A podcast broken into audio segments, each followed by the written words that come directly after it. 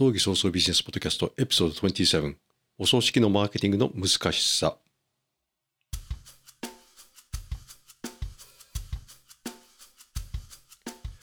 はい、こんにちは。今のところ日本でたった一人の葬儀早々ビジネスポッドキャスター、有限会社 YEY の話題でございます。新型改革研究者および旅のデザイナー。今日は2022年2月22日、日本の猫の日です。では、行ってみようか。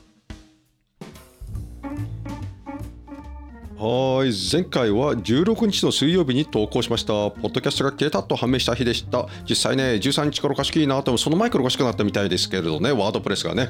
エピソード26は顧客に選ばれるにはという内容でした。ファン作りは基本的に感動を与えるという結論でした。葬儀屋さんは感動労働者であるということを忘れてはなりません。ちょうど1年前にここの投稿でお話ししました。リンクを貼っておきます。今日のお話はお葬式のマーケティングが難しいという内容です。誰しもそう思いますよね。葬儀屋さんってどうやって営業するのか。昔は新聞の折り込み広告でした。今でもポスティングをしています。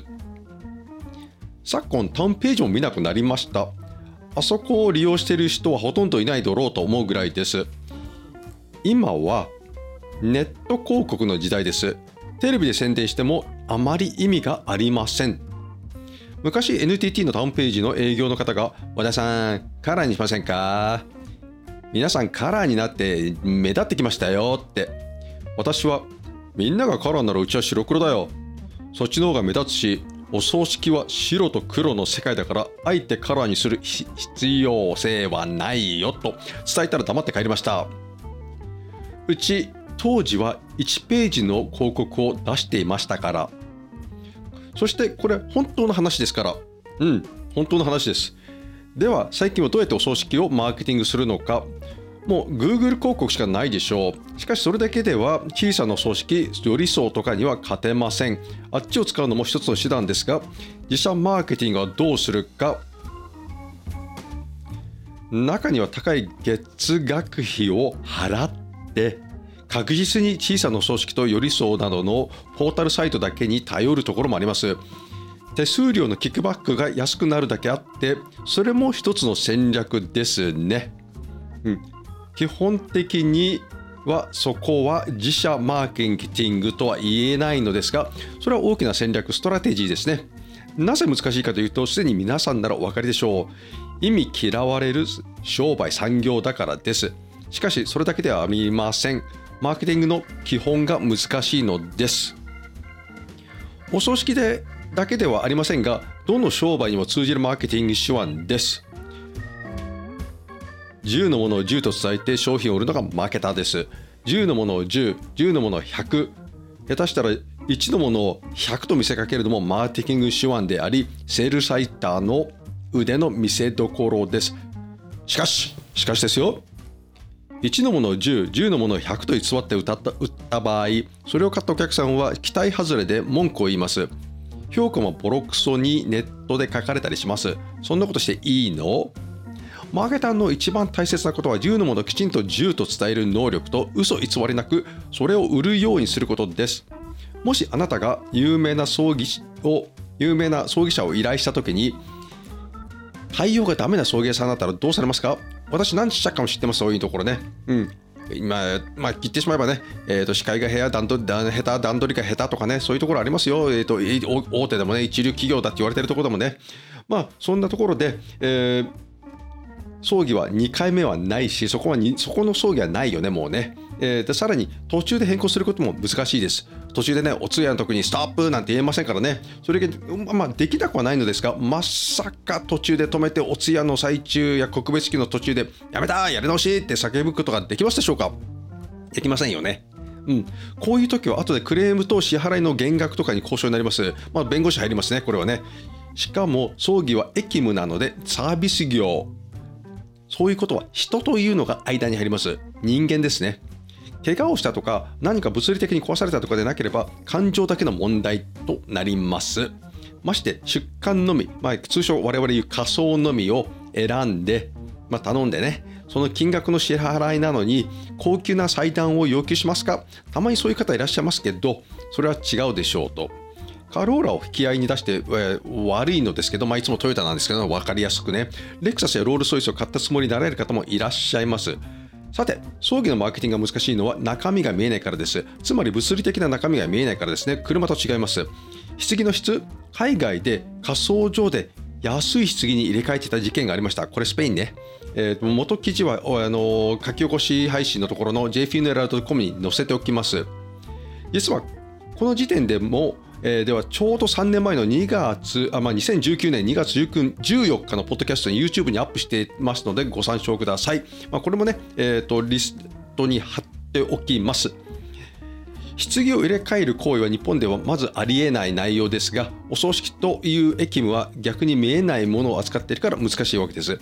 マーケターが沼にはまるのは、性能以上に商品の内容を大きく見せてしまうことです。買った後化けの皮が剥がれるのにそのリスクと結果を忘れてしまいその後で会社が損をします。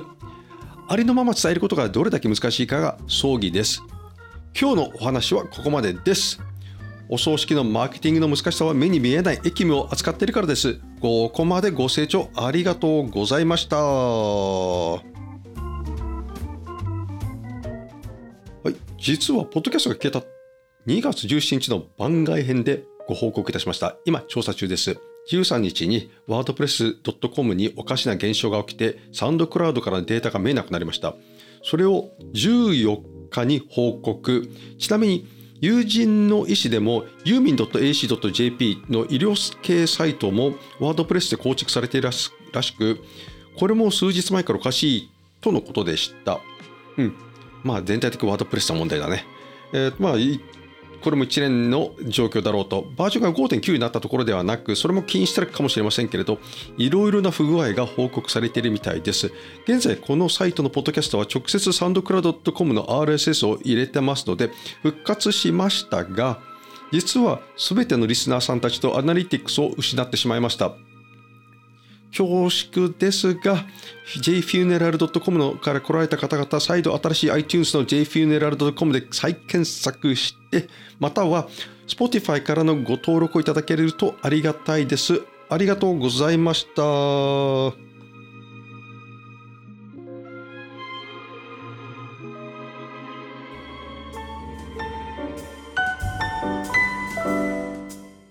まず葬儀屋さんもお寺さんもメルマガを始めませんか ?LINE でもいいのですよ。公式 LINE アカウントは簡単に作れます。メルマガから資料請求、そして事前相談や商談につながります。伝え方が大切です。メルマガで何を書けばいいのかって悩みますよね。ちょっと怖い怪談話や葬儀屋さんあるあるのネタ、本当か嘘かわからないような話でももちろん個人情報は書いてはならないけど、文才が必要ですか？マガジンの書き方を教える専門講師を Zoom にて派遣いたします。そして当社の公式 LINE アカウントは、アットマーク JFUNERAL、アットマーク JFUNERAL です。ぜひご登録ください。葬儀社というのは地場産業、地域密着が最も大切な職業の一つでもあります。八百屋さんやスーパーマーケットと変わらないのです。葬儀社の社員一人一人が会社の広告塔です。人材は宝です。さらに大切なことは、葬儀社もマーケティングする時代です。マーケティングは単なるホームページを作ったり、チラシを配ったりするだけではありません。いろいろな SNS を使うことも大切ですが、最も重要なのは口コミです。もちろん SNS をいろいろ試して自分に合うものを使い続けることがいいでしょう。そしてネットで集客するのに必要なのはランディングページです。当社ではランディングページの作り方の講習会なども行っております。ランディングページは会社や組織の責任者が作ることが大切です。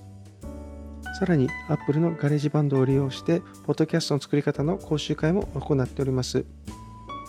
最近人気が上がってきたのがこのような音声媒体を利用したポッドキャストです。